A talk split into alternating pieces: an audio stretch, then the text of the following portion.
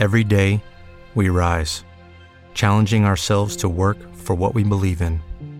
At U.S. Border Patrol, protecting our borders is more than a job, it's a calling. Agents answer the call, working together to keep our country and communities safe. If you're ready for a new mission, join U.S. Border Patrol and go beyond. Learn more at cbp.gov/careers. Ciao Problemin. Se stai iniziando ad ascoltare questa puntata, sappi che è la terza puntata della trilogia della pandemia di problemi. È la numero 7 e si chiama Problemi con la ripartenza. Per capire di cosa parla, però, devi aver ascoltato la 5, Problemi col male di vivere, e la 6, Problemi con l'adattamento. Ecco, volevo solo dirti questo, che poi magari non lo sapevi, prima che partisse la sigla. Problemi.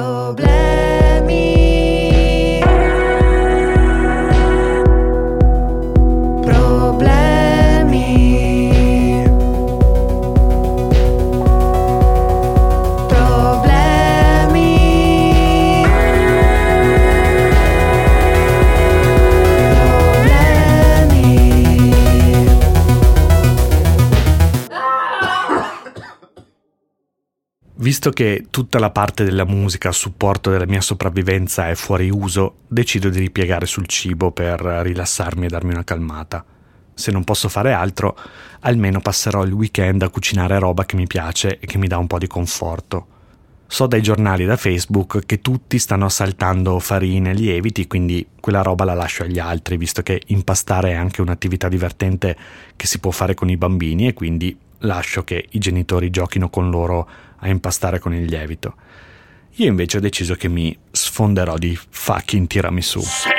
Quindi mi vesto come un ninja, berretto sulla testa, fascia scaldacollo sulla faccia, guanti monouso che di solito uso per pulire il cesso e vado al supermercato. È quella volta di cui parlavo nella puntata scorsa, quella in cui in fila alla cassa mi chiedevo cosa sarebbe successo se mi fossi presentato in quelle condizioni un mese prima. Rientro in casa dopo due ore che sono uscito. Non sono mai stato fuori così tanto per fare la spesa in tutta la mia vita, credo. Appoggio le borse, mi tolgo i guanti e li butto, mi tolgo la fascia scaldacollo e la metto subito in acqua con il disinfettante. Il disinfettante anche quello è quello che uso per pulire il water, non ho, non ho altro e non sto trovando altro. Mi lavo gli occhiali, mi lavo la faccia, mi lavo le braccia, butto tutti i vestiti in lavatrice, prendo la spesa, la metto sul tavolo, passo con un panno sul quale ho spruzzato il disinfettante tutte le cose che ho comprato. Poi mi rilavo le mani, mi rilavo la faccia. E lì, alla fine di quel rito assurdo dopo la mia prima spesa da lockdown, ho avuto il primo crollo. Se c'è una cosa che mi sta sul cazzo dei documentari, dei podcast, è la gente che piange quando si registra, perché è così falso e ipocrita, perché se stai piangendo la prima roba che ti viene in mente non è accendere un registratore. Ed eccomi qua. sto piangendo e sto registrando. Sono appena tornato dal fare la spesa, erano dieci giorni che non andavo e c'era la fila fuori, ho aspettato 20 minuti per entrare, non tanto. Gli scaffali erano mezzi vuoti, quindi non ho preso quello che volevo, ma ho preso quello che c'era. Tutt'oggi avevo pensato mi serve un comfort food per tirarmi un po' su e quindi ho detto appunto facciamo un tiramisù. Non c'era il mascarpone, allora ho detto vabbè prendo il barattolino Samontana che è il mio gelato preferito con eh, il- una boccetta di topping al caramello e niente barattolini Samontana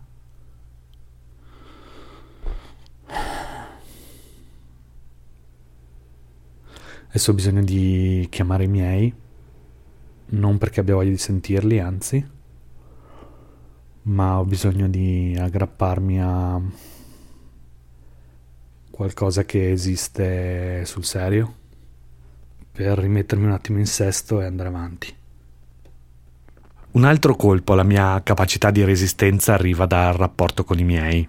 Come avete sicuramente capito dalle altre puntate, la mia relazione con loro non è delle più semplici. I miei genitori si sono separati quando avevo 12 anni, più o meno, in maniera tutto sommato cordiale e da allora vivono le loro vite separate. Io non appena ho finito il liceo mi sono levato dal cazzo, mi sono preso i miei dieci anni per capire chi ero e chi volevo essere e poi, con la calma che la fine dei vent'anni porta con sé, ho ricostruito con loro separatamente un rapporto il più possibile sostenibile basato principalmente sul fatto che io non mi interesso alle loro vite e al tempo stesso loro non devono interferire con la mia. E in questo modo la relazione va bene, funziona, è serena. Uno dei perni chiave che rende possibile questo equilibrio è la frequenza delle telefonate, perché già io odio stare al telefono, lavoro con l'audio quindi quando non lavoro le mie orecchie devono riposare. Ancora di più odio lo stare al telefono per niente, per chiacchierare. Quindi il mio livello di pazienza con loro è tarato su una telefonata a settimana al massimo e con un approccio tipo Entro, spacco, esco, ciao.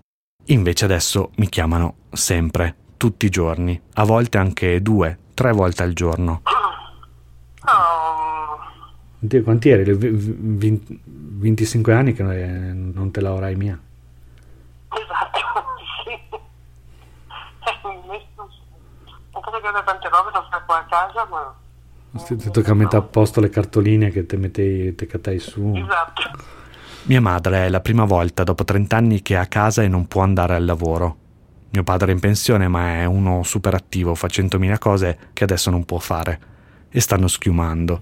Siamo qua fuori che capiamo un po' di sole aria e stiamo qua. Vado domani mattina a fare un giro fino al supermercato a fare la spesa perché Do, dove andasi al supermercato? A Pisanano nel comune andiamo qua al Migros, sai, il Migros. Mm-hmm. Eh, o se no il Famiglia. Sì, sì, San Giovanni comunque. San Giovanni, per esempio, da Rossetto potremmo andare perché è sotto Sevio.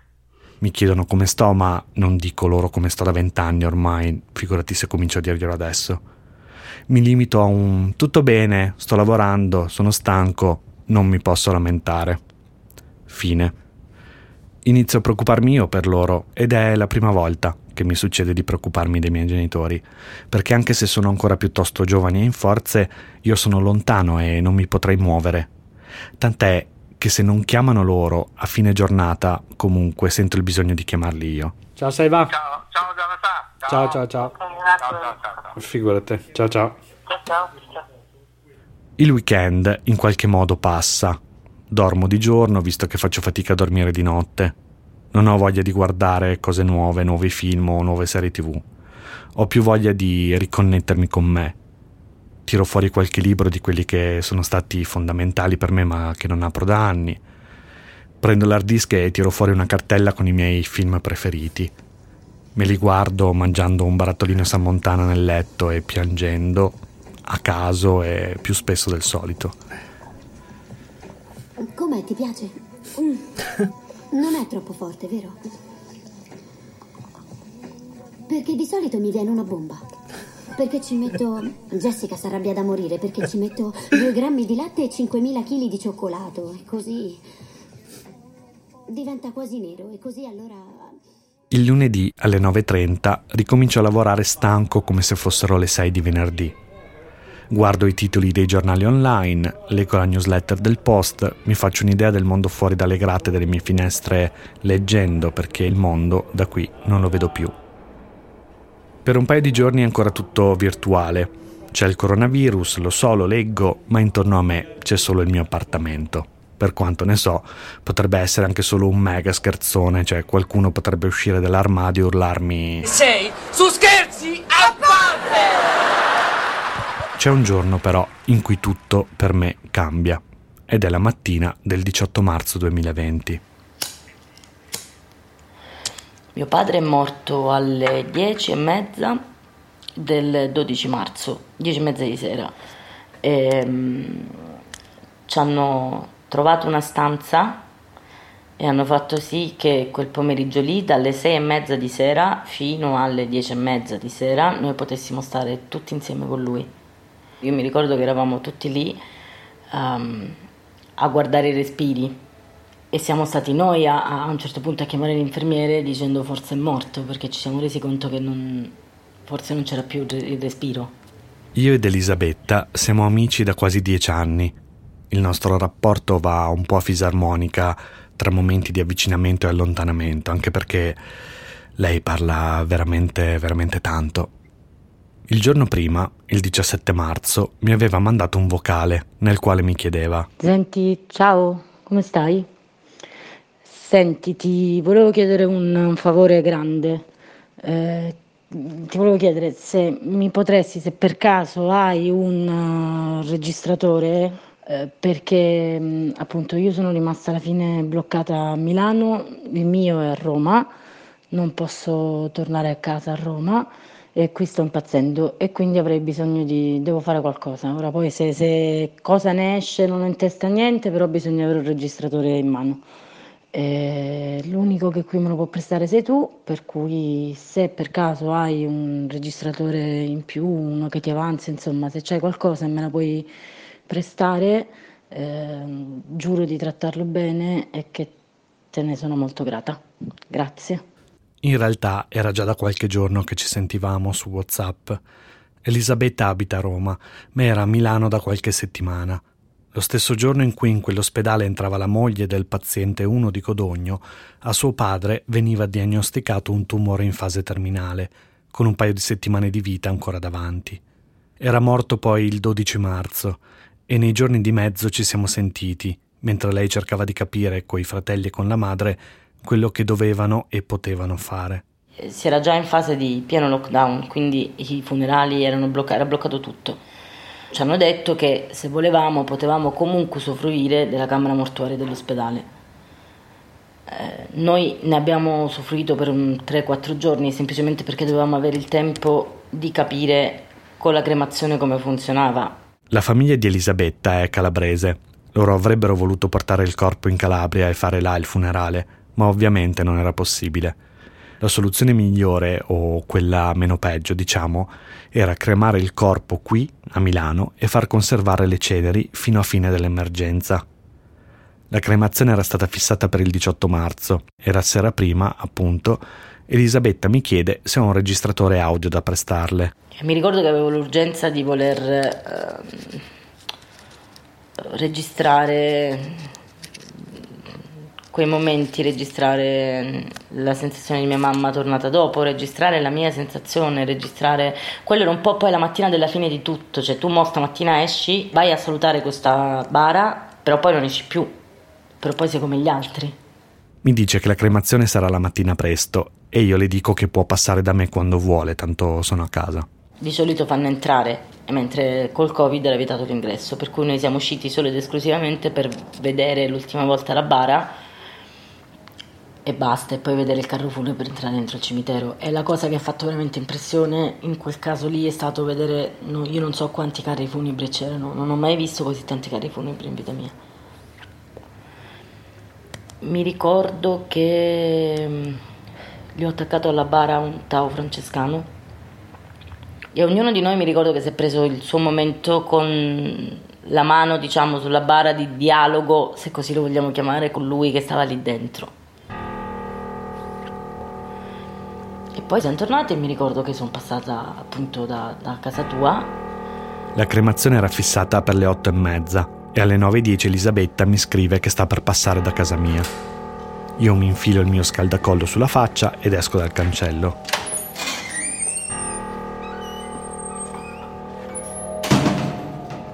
Vedo arrivare la macchina con lei, i suoi fratelli e sua madre dentro.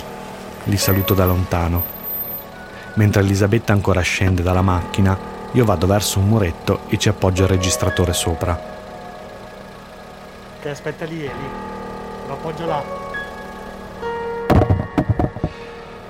Lei aspetta che io mi allontani per avvicinarsi e prenderlo.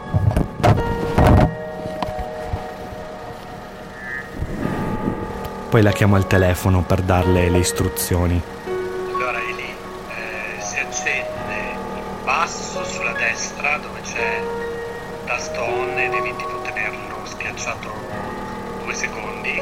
Ok. Accende. Ok. Ok. Adesso, adesso, adesso è già acceso. Però poi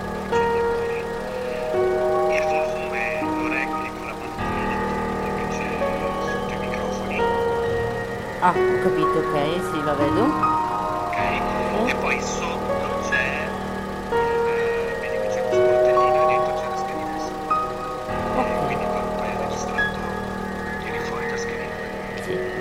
Tracce da lì, va bene, ok. Se ho problemi però ti, ti, ti chiamo, ti scrivo. Chiamami, mandami. Ti stalkerizzo. E poi ci salutiamo, da lontano. Io le faccio il gesto della regina con la mano mentre entra in macchina. Io in quel momento avrei avuto bisogno da parte tua, sicuramente, di un contatto fisico. Cioè a me questa cosa è pesata tantissimo. E mi ricordo che io avrei avuto l'istinto di venirti ad abbracciare, cioè io sarei scoppiata a piangere. Tu poi, perché sei stato veramente l'unica persona che ho visto, dopo di te io non ho visto veramente più nessuno. A parte sua madre e i suoi fratelli, io sono una delle uniche due persone che Elisabetta aveva visto prima di quella mattina. E l'unica persona che, al di fuori sempre della sua famiglia più ristretta, avrebbe visto poi fino al 4 maggio, quando ho potuto prendere un treno per tornare a casa sua a Roma. In qualsiasi altra situazione ci saremmo abbracciati, ci saremmo ubriacati.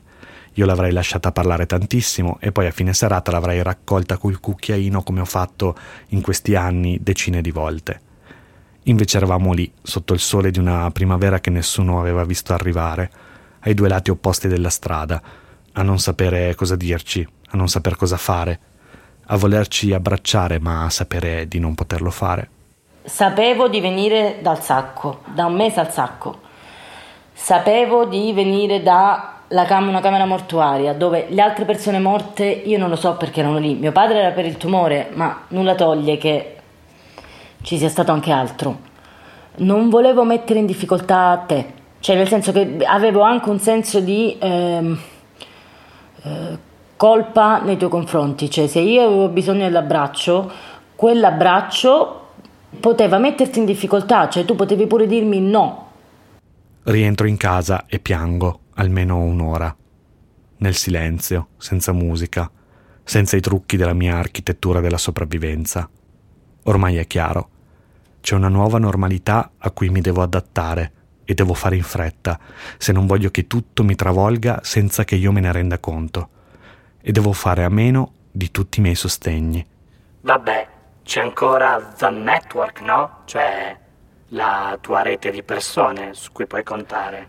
Mm, no, meglio, non proprio. Ma come no? È anche qui un discorso complesso. Non dovrai mica fare una premessa. Eh sì, devo fare una premessa. Allora, innanzitutto c'è da dire che anche qui, con la fine dei vent'anni, la struttura stessa della rete è cambiata. Le persone che ne fanno parte lavorano, lavorano molto, sono impegnate in relazioni più complesse, convivono, si sono sposate, per cui non c'è più quella cosa del passo da casa tua, ti prego, apri che ho bisogno adesso, in questo momento, che c'era stato per molti anni. Molti di loro hanno una famiglia, dei figli, casini multilayer di cui occuparsi.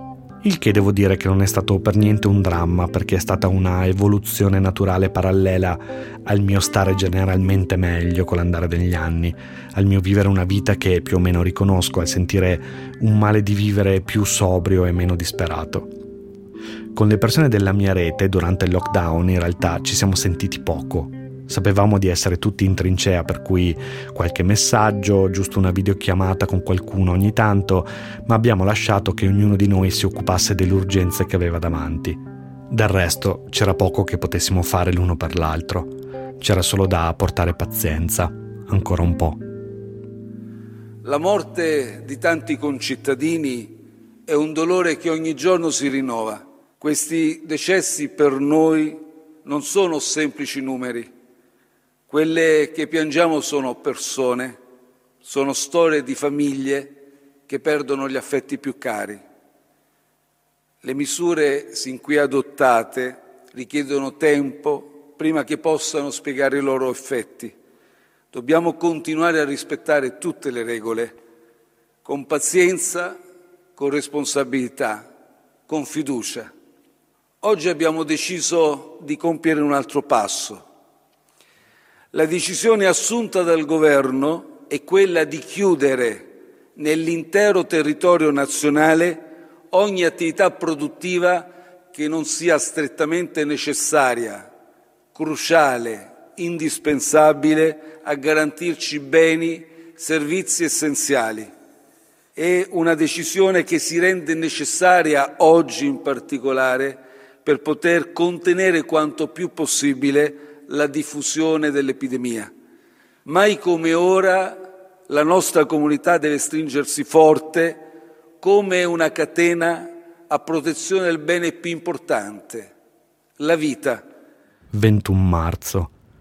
In una settimana siamo passati da più di mille morti a più di 5.000. Nell'annuncio di Conte non c'è più una scadenza. Resistere, ad libitum. Anche il sindaco Sala ovviamente ci tiene a dire la sua. Milano ha bisogno di tornare a lavorare, a lavorare. Inizia la fase dei delatori. I runner vanno in deficit di ossitocina e non capiscono più un cazzo e continuano a urlare fateci correre! Nel mio quartiere non si canta più sui balconi, si sta sui balconi per rompere il cazzo a chi esce per strada.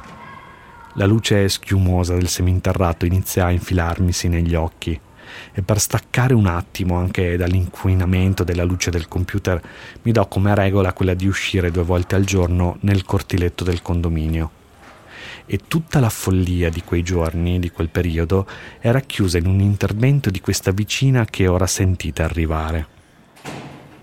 Io appunto sto registrando un diario di questa quarantena, quindi sono nel cortiletto a registrare un po' di silenzio e a fare una pausa. Ho in mano quindi un registratore piccolo, delle dimensioni di uno smartphone, però con un cappello peloso su un lato per proteggere i microfoni dall'aria e lei si avvicina e mi chiede se per caso sto giocando con un riccio. Un riccio l'animale? Sì, un riccio l'animale. Ma... Eh? No, no, no, è una cosa che uso per lavoro, ce l'ho in mano ma sto facendo una, una pausa. No, no, no, no, no, no. Ma perché? Mi dice che devo stare attento, che non è il caso di giocare con gli animali selvatici, visto quello che è successo con i pipistrelli. Sì, mi sa che ha fatto dello spillover di Braulio questa qua. Eh, mi sa anche a me. Tutti quanti, io stesso, ma credo ognuno di voi sta riflettendo anche su quel che ha fatto, sulla propria vita, sul proprio stile di vita, sulla propria scala di valori. Questa è l'occasione per fermarsi a fare delle riflessioni che di solito noi non riusciamo a fare, perché siamo presi da un tran tran frenetico, un via vai frenetico e da questo punto di vista oggi in queste giornate, ahimè purtroppo, abbiamo più tempo per riflettere io credo davvero che ne approfitteremo anche per trarne il giusto insegnamento. 24 marzo, quasi un mese esatto da quando sono tornato dagli Stati Uniti. Ho la testa ingolfata di lavoro, videochiamate su Zoom e chiamate coi miei. Vado a fare un'altra spesa dell'Apocalisse e torno con chili di carne. Non so perché, ma in modalità sopravvivenza il mio cervello dice carne, carne, carne, che di solito prendo poco o niente. E poi ovviamente barattolini Samontana. Tanti barattolini Samontana. Poi boh, a cucinare sempre solo per me mi viene un po' di tristezza, quindi mangio per dire che ho mangiato. Mi manca la mia chosen family. Non so che c'è, ma non la sento più, non la sento vicina a me. Mi manca stare assieme, mi manca il passarmi le birre ai concerti, cantare in macchina, sederci vicino al cinema, appoggiarsi, abbracciarsi, sentirci parlare con le frequenze della nostra voce che vibrano nelle nostre orecchie, nelle nostre stanze. Madonna, sta puntata non finisce più. Eh sì, caro, è come la pandemia, che sembrava non dovesse finire più. Dai, ci facciamo un'altra botta di pubblicità prima della fine? Dai, dai, un altro galippo, un'altra pira e un'altra botta di pubblicità. Dai, pubblicità! Che stiamo a fare rolla qua. Hello, it is Ryan, and I was on a flight the other day playing one of my favorite social spin slot games on chumbacasino.com. I looked over the person sitting next to me, and you know what they were doing? They were also playing Chumba Casino. Coincidence? I think not. Everybody's loving having fun with it. Chumba Casino is home to hundreds of casino style games that you can play for free anytime, anywhere, even at 30,000 feet. So sign up now at chumbacasino.com to claim your free welcome bonus. That's chumbacasino.com and live the Chumba life. No purchase necessary. VGW. Void were prohibited by law. See terms and conditions. 18 plus. Lucky Land Casino asking people what's the weirdest place you've gotten lucky? Lucky? In line at the deli, I guess? Aha, in my dentist's office.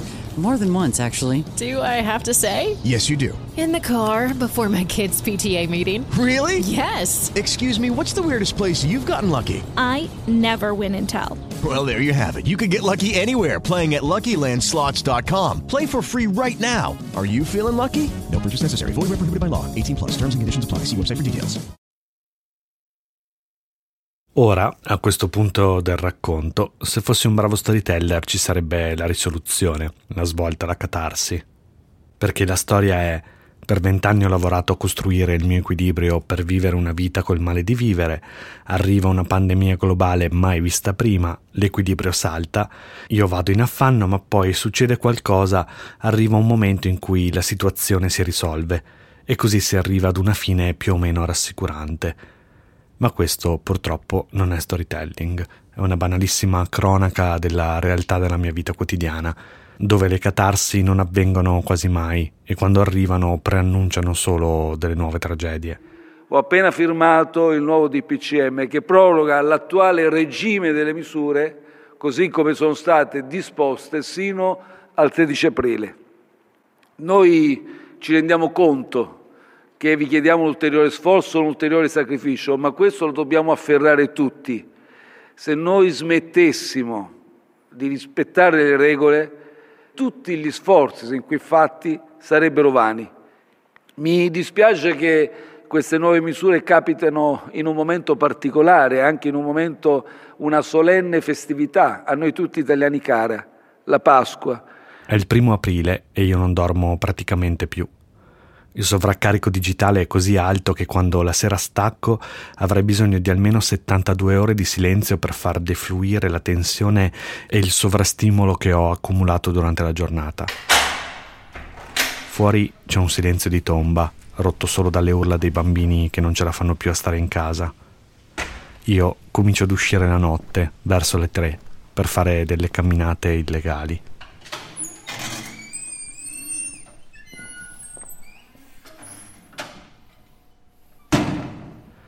Esco tutte le notti, sempre con il berretto del tutto inutile a quest'ora, tra l'altro. In giro non c'è nessuno. Il mio quartiere è completamente morto, come se ci fossi tornato dopo un'esplosione nucleare. Soprattutto all'altezza di via Varesina faccio un po' di attenzione perché è uno dei punti d'accesso alla città che le forze dell'ordine tengono monitorato. Mi nascondo quando li sento passare.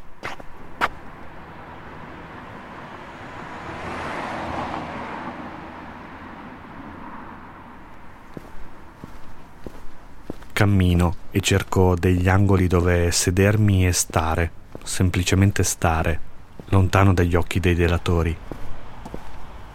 Mi godo questo silenzio quasi puro, un silenzio che forse non sentirò mai più in tutta la mia vita. Sono esaurito, sfinito, non ce n'è più. So che ad un certo punto le cose dovranno cambiare, ma finché non accade, arranco in avanti. Sergio Zavoli, parlando dei mesi dopo l'8 settembre, in cui non si capiva nulla di quello che stava succedendo in Italia, scriveva che tutto sembra rinviato a qualcosa che è nell'aria, ma è indeciso a venire, come quei temporali che sostano per ore, alti e lontani. È quello che sto vivendo anch'io mi servirebbe sapere a che punto siamo, se abbiamo toccato la boa, se abbiamo superato una metà, ma non si sa nulla. E secondo me ad un certo punto si tornerà alla vita di prima, non perché il virus sia passato o perché si sarà trovata una cura, ma semplicemente perché la gente si sarà rotta i coglioni. Siamo pronti alla morte, purché possiamo tornare a fare quelle due o tre cose che sappiamo fare, purché non ci si debba adattare a qualcosa di nuovo.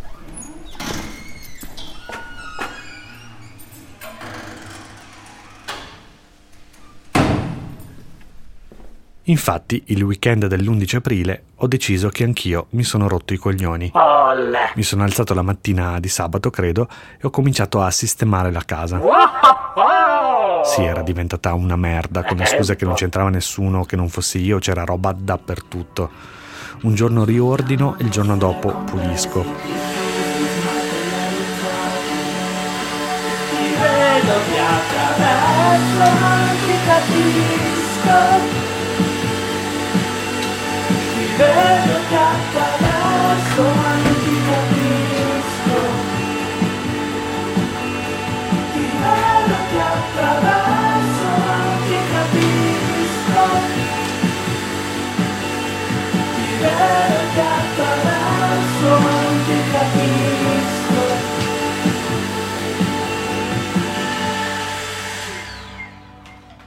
Mentre gli altri è già da due settimane che sniffano motivazione e sono super gasati nel reinventarsi, io comunque sono contento di sentire che ho un po' di voglia almeno di rimettere insieme dei pezzi.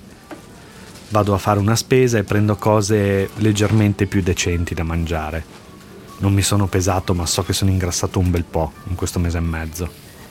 Mi metto a scrivere un articolo per una rivista che si chiama Animaloci, me l'avevano chiesto due anni fa, non l'ho mai consegnato poi un festival inglese mi ha chiesto di fare una presentazione in streaming e ho detto ma sì va, ho voglia di fare una cosa totalmente futile e stupida e quindi mi metto a prepararla, a preparare le slide, i testi.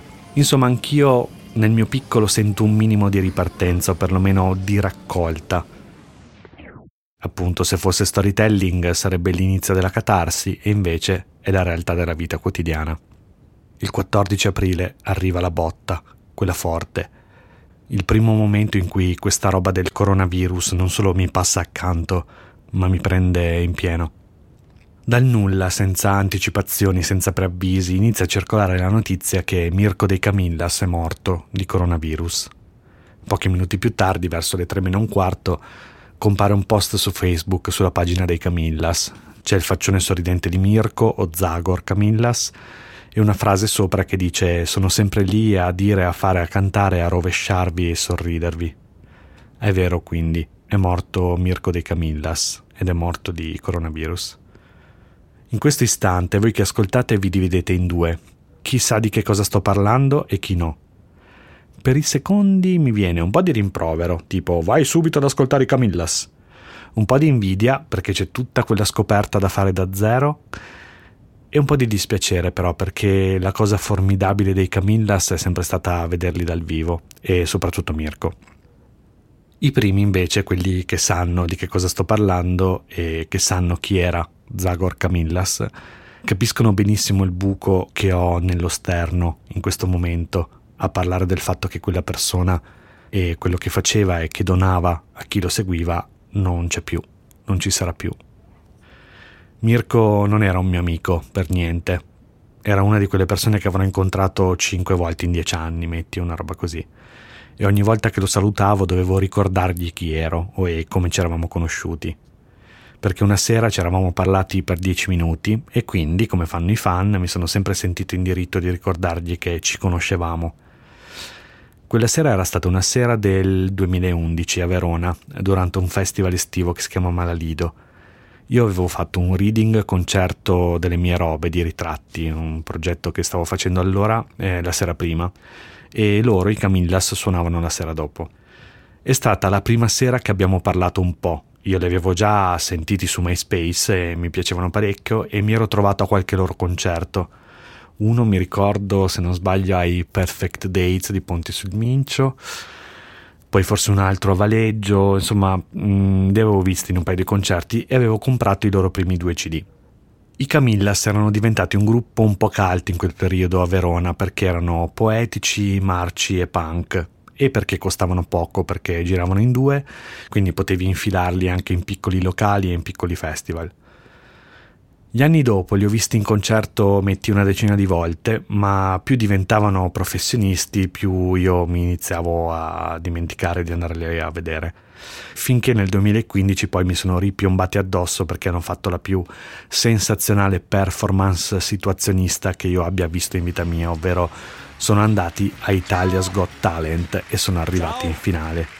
Ciao, chi siete? Sono Zagor Camillas. Eh, io sono Ruben Camillas. E quindi siamo i Camillas. Cosa fate nella vita oltre al casino? I Camillas. E basta, questo è il vostro mestiere? Dieci anni di Camillas. Li ho visti poi l'ultima volta nel 2016 a Roma, ma ero arrivato in ritardo nel locale, dovevo andare via subito dopo perché non avevo i mezzi. E poi niente, non li ho più visti suonare da quella sera e mi sento un coglione perché sarebbe stato da vedere ogni loro concerto. Comunque, c'erano due canzoni che mi piacevano tantissimo dei Camillas, dei primi primi concerti e dei primi primi dischi. Una che si chiama Tiroide. E non c'è nessun regalo sotto l'albero per me. E non c'è nessun regalo sotto l'albero per me.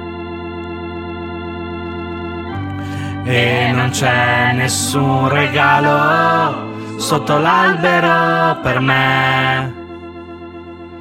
Per me. E l'altra che si chiama Attenzione, attenzione,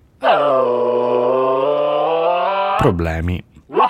Tant'è che quando ho cominciato a pensare a questo podcast un anno fa, avevo pensato anche di chiedere ai Camillas di usarla come sigla, tanto è da un disco vecchio che non si trova nemmeno più in giro.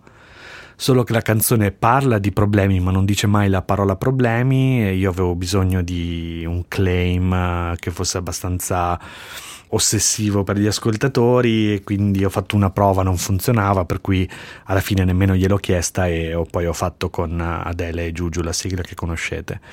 Ma Problemi, la canzone, è una delle mie armi di distruzione di mondo, di cui ho parlato nella scorsa puntata, una di quelle canzoni in cui mi rifugio quando mi siedo vicino al mio male di vivere.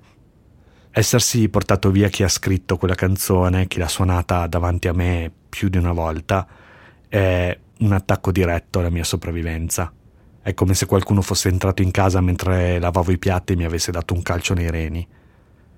La morte di Mirko Bertuccioli è la perdita di uno dei più grandi artisti e performer che questo millennio, nato sotto il sangue di Genova e il fumo delle Torri Gemelle, era riuscito in qualche modo a far sbocciare. E come si fa ad adattarsi ad una quotidianità senza le sue parole, senza le sue canzoni, il suo infradito, le sue capriole sul palco? Quella notte, la notte in cui vengo a sapere della morte di Mirko dei Camillas, dormo ancora di meno delle altre in cui comunque non dormo. Quando il silenzio assoluto finalmente circonda il mio seminterrato, all'ora in cui di solito esco a camminare, prendo in mano la chitarra, dopo due mesi che nemmeno la sfioro.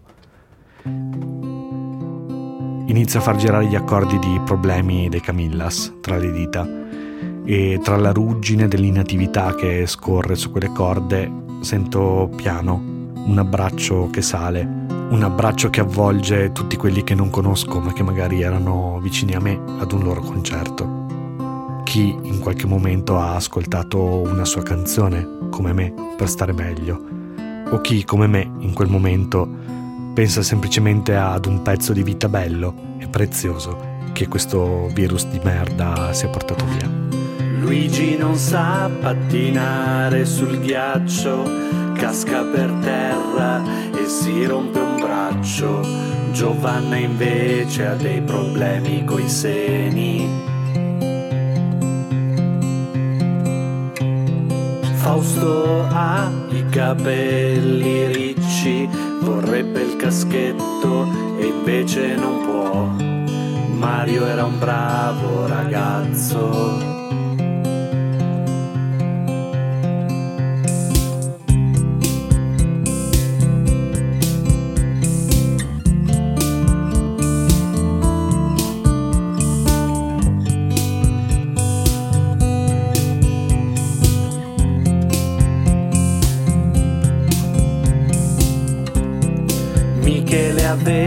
Due gatti ciechi che si sbattevano l'uno con l'altro.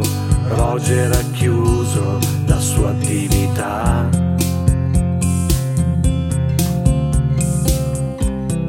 Gianna non vuole andare da Jimmy perché Johnny è andato da Jenny.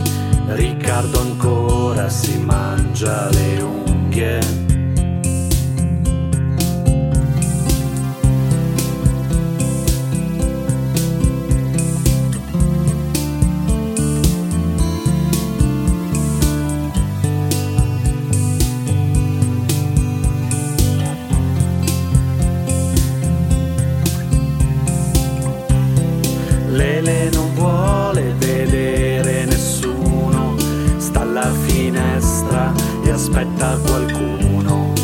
Lucilla aveva un occhio nero, uno giallo. Mara non riesce a dormire la notte, prende calmanti di tutti i colori, Rudy è nervoso da matti.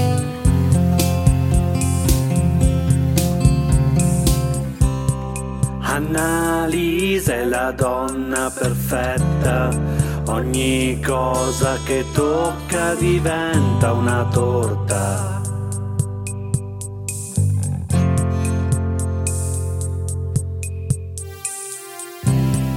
Annalisa è la donna perfetta, ogni cosa che tocca diventa una torta.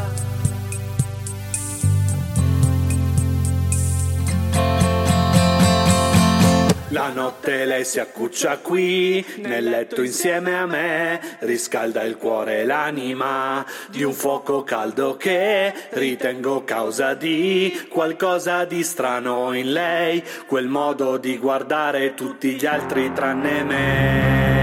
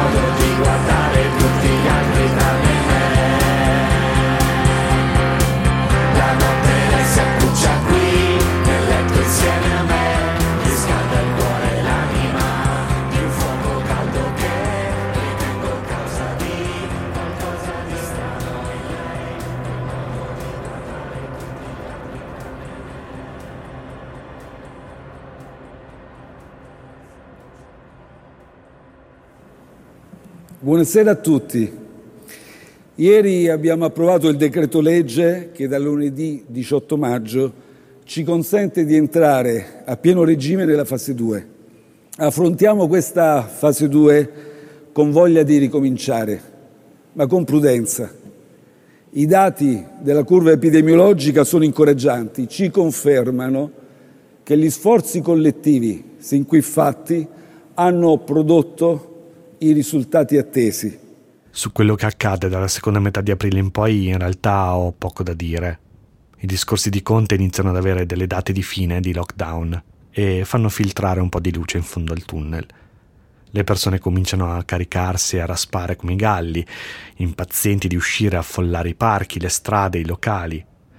I miei vicini si sono anche rimessi a cantare, non l'inno d'Italia, grazie a Dio, ma altri strumenti di tortura tipo Lucio Dalla, che io odio, e quella Vergine di Norimberga, che è la canzone degli artisti uniti per l'Abruzzo. Senti qua che cazzo sono messi a fare?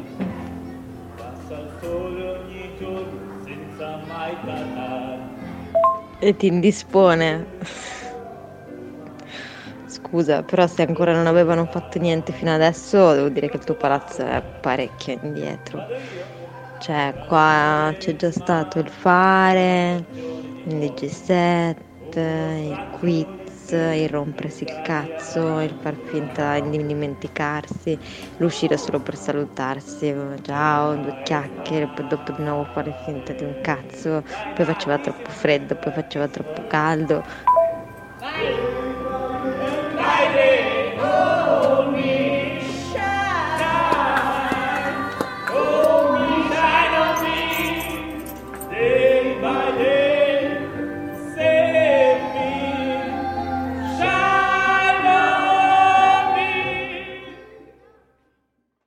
29 aprile mia nonna compie 91 anni.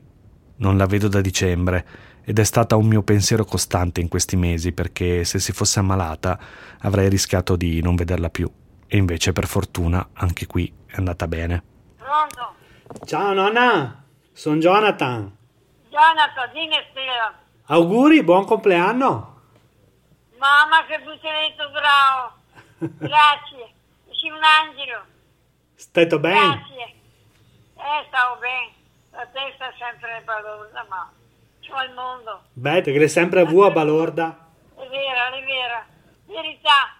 Va bene, allora mi ti ringrazio. Grazie a ti. Ti saluto, ciao. Ciao, dimmi una preghiera quante che hai in mente. Va bene, va bene, te la dico volentieri. Anche subito te la dico. Ciao. Grazie, grazie, grazie. Ciao, ciao, ciao, ciao. Ciao, ciao, ciao. E per il resto, nella banalissima realtà della mia vita quotidiana, non accade più nulla di significativo. Perché in qualche modo, mettendoci un po' di tempo magari, però mi sono adattato. Posso cavarmela semplicemente dicendovi che ho fatto tutto quello che avete fatto voi, più o meno, ma un po' dopo. Quando è arrivato il 4 maggio e tutti hanno cominciato ad uscire, io ho detto, nah, aspetta un po'. E ho cominciato ad uscire un paio di settimane dopo. La prima volta che sono uscito sono andato a City Life per accertarmi che la regina Chiara e il principe Leo stessero bene. Quando poi è arrivato il 3 giugno e si poteva uscire dalle regioni e i miei volevano che andassi a trovarli, ho pensato, nah, ci sono andato poi verso fine giugno. E adesso, boh, sono qui come tutti che cerco di capire come sarà questa nuova normalità, che cosa c'è di nuovo. Ci saranno altre ondate? Può essere, ma non sarà più come la prima volta. Non dovremo più pagare il costo di due mesi in cui non ci siamo resi conto di cosa stava accadendo. Adesso ci saranno magari dei focolai, già ci sono, periodi di isolamento brevi e circoscritti in cui già sapremo cosa bisogna fare e come muoverci sto anche cercando di capire mm, in cosa sono diverso.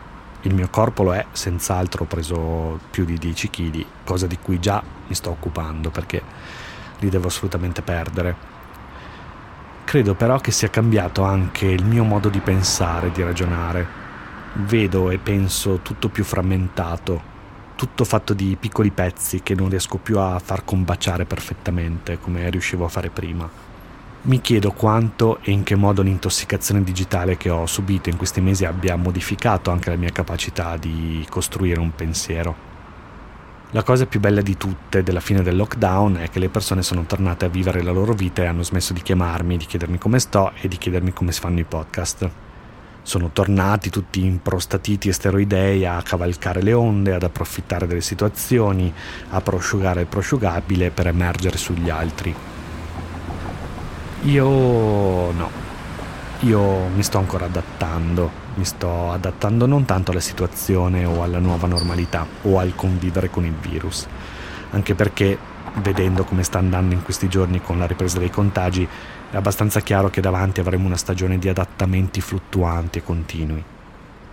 Più che altro mi sto adattando all'idea di avere una seconda metà di vita che mi resta e vorrei capire cosa farne in che casa voglio abitare, che persone voglio avere attorno, per cosa voglio lavorare 10 ore al giorno, per chi. Per adattarsi a questa nuova normalità bisogna correre più veloci di prima, più veloci degli altri.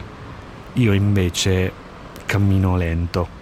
Non sto parlando di fricchettonate tipo decrescita felice, eh? sto parlando di me, cioè che non riesco a stare al passo, che non sono adatto a stare al passo. Io sono adatto a stare indietro, non ha molto senso a questo punto, alla luce dell'esperienza più intensa che io abbia provato nella mia vita, quella dell'isolamento, provare a rincorrere qualcosa che so già che non raggiungerò. Forse ha senso stare al mio passo e godermi il suono dell'inutile che mi sfreccia accanto, godermi il rimanere indietro. Perché non passa il tram ad assolvere forse all'inutile compito di notare le cose che tutti gli altri si perdono. C'è il tram che non passa. Ve ne diamo due al costo di uno, signora. Rotoloni multiuso, rotoloni per la casa, rotoloni asciugatutto. Grazie per esservi ascoltati questo sesto e settimo pippone di problemi. Ce l'abbiamo fatta! Ho un sacco di persone da ringraziare per questa puntata, allora molto velocemente e solo per questa volta lo giuro, ringrazio i soliti Adele e Marco per la sigla grazie, grazie. e Cecilia Tuttotonno per il visual design. Grazie. È con un abbraccio pieno di orsetti del cuore che voglio ringraziare tutti i problemin che si sono uniti nel coro di problemi dei Camillas. Vado un po' a memoria, eh. Allora ci sono le Lilli, Lisa e Marina, Grazie. Adele Altro, Marco Grazie. Giudici, Grazie. Cecilia Grandi. Nicola Giorgio. Spad. Michele Lamacchia. Giulia Sagramola. Federica Vai. Caterina Di Paolo e Beatrice Rappo. Grazie. Spero di non aver dimenticato nessuno. Se l'ho fatto, fatemi sapere che riregistro i ringraziamenti perché ci tengo un sacco. Grazie davvero, è stata una delle cose più belle del mondo potersi abbracciare, almeno così. E abbraccio ovviamente anche Ruben, Michael e Theodore Camillas per l'attività che stanno facendo in queste settimane e mesi. Siete un esempio di come si dovrebbe stare al mondo. Grazie. Ringrazio poi Tommaso Colliva per aver mixato tutta quella confusione stonata e averla resa bella come solo lui sa rendere belle le cose. Grazie Tommaso per tutto, ma in particolare per questo. Grazie. E un altro grazie va a Carlo Madaghiele e Michele Valente per la preziosa assistenza ai laboratori Testone. Grazie e grazie. Grazie poi a Francesca Zoppei per il suo Cighe dentro dentro staga, cighe fora fora vaga. Frase è la mia voce preferita quando mi serve qualcosa di veri veronese, you know that. Grazie. Aggiungo un ringraziamento a due Golden Problemin, Cristina Portolano a cui ho rubato un videolino di YouTube e Natalina Ormafella a cui ho rubato un vocalino di Whatsapp. Ci sarebbero tante altre persone da ringraziare per dei vocali che ho richiesto e che mi hanno mandato e che alla fine non sono finiti in queste due puntate, ma le tengo ancora lì in frigo per un paio di settimane che non si sa mai. E l'ultimo ringraziamento e abbraccio va ad Elisabetta Ranieri, non solo per aver lavorato assieme a quel pezzettino in cui lei era protagonista, ma anche per avermi rotto il registratore che le ho prestato alla fine, che comunque ha ricomprato perché ha molta paura di me. Grazie. E lì non vedo l'ora di riabbracciarti davvero. Bene, ringraziamenti finiti, ora veniamo a noi, cari problemin. La chiamata alle armi ha funzionato, incredibile, adesso ho 2150 followers mentre sto registrando. Oh my Ma god. Chi l'avrebbe mai detto? Siete una macchina da guerra dell'influencing. Mille. Comunque non montatevi la testa che l'obiettivo è sempre quello di arrivare allo swipe up per condividere le puntate direttamente dalle stories. Quindi mi raccomando, via verso i 10.000 followers. Seguite John Zazan su Instagram e continuate a parlare del podcast con amici, parenti, colleghi. E poi... Le mascherine di problemi. Quanti focolai nell'ultimo mese, quanta superficialità. Andate su agaveaudio.bigcartel.com e comprate una mascherina di problemi. Spedisco una volta a settimana, è lavata con felce azzurra e napisan in modo che quando aprite la bustina protettiva nella quale è contenuta potete provare l'esperienza di annusare il bucato del vostro host preferito. Che sarebbe? Che sarei io. Ah, minchia. Ed è bellissima, è disegnata da Cecilia Tuttotonno e prodotta da Legno. Dai che ci sto anche prendendo gusto ad andare in posta. Vi ricordo che una volta ripagata la spesa di produzione, quello che avanza dalla vendita delle mascherine lo userò per pagare gli artisti che ci fanno tanto divertire e che contribuiscono a rendere problemi bello com'è. Nella puntata sul male di vivere mi è scappato una menzione delle magliette che arriveranno a breve, faremo un pre-order ma vi avviserò nella prossima puntata. La scorsa invece di puntata è andata bene, sarà anche per questo che verso il 10 di agosto, come le stelle cadenti, Problemi è entrato per un attimo nelle classifiche di Apple e Spotify. Iscrivetevi al podcast, è molto utile per sapere quando una nuova puntata esce e se siete tra quelli che usano Apple Podcast per ascoltarli, lasciate una recensione che poi è sempre bello andarsele a leggere nei momenti di sconforto e ritrovarsi un... eh, Un podcast necessario. Una rara capacità di analisi, onestà, intrattenimento e autoironia. Problemi nella sua semplicità è geniale. Ancora una volta Zenti dimostra che è il miglior autore di audiodocumentari in Italia. Che figo, Tommaso Ragno. Mi faccio un attimo serio adesso. Con la scorsa puntata, come dicevo all'inizio, si sono smosse molte cose. Per me scrivendola e per voi ascoltandola. Ho pensato quindi che fosse una cosa buona da fare raccogliere un po' tutti i vostri e nostri e miei pensieri in una puntata speciale di domande e risposte che vorrei pubblicare intorno a metà settembre. Qualsiasi cosa vogliate chiedere, condividere o che vogliate raccontare è ben accetta, benvenuta e benvoluta. Scrivetemi o mandate i vostri vocalini a John Zazan su Instagram, diciamo entro il 10 settembre. E se ce ne sono un po', il 15 esco la puntata. Facciamo una roba così. Vi ringrazio ancora per aver ascoltato queste due puntate, queste tre puntate della trilogia e di aver pazientato sui miei ritardi come sempre. Vorrei fare un ultimo ringraziamento alle persone con le quali siamo stati vicini quando non si poteva stare vicini durante questo isolamento balordo e che mi hanno aiutato a tenere i due neuroni e mezzo che la natura mi ha dato tendenzialmente funzionanti. Sono molto cosciente, cari amici, che senza di voi ne sarei uscito a pezzi ben più frantumati e sparpagliati. Tommy, Maria, Natti, you know who you are. So che ognuno di voi, cari problemin, ha avuto qualcuno e ha qualcuno a cui dire grazie per questo periodo. Inquilini, vicini, compagni, figli, genitori, non so. Quello che vi chiedo è di chiamare queste persone e di dire loro grazie per esserci stati.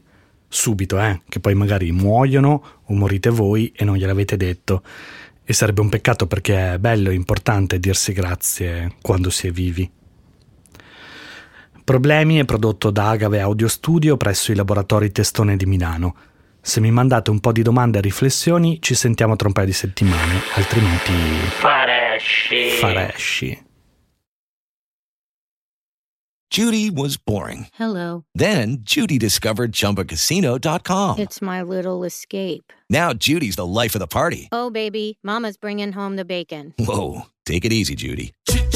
The Chumba life is for everybody. So go to ChumbaCasino.com and play over 100 casino style games. Join today and play for free for your chance to redeem some serious prizes. ChumbaCasino.com. No purchase necessary. Void where prohibited by law. 18 plus terms and conditions apply. See website for details.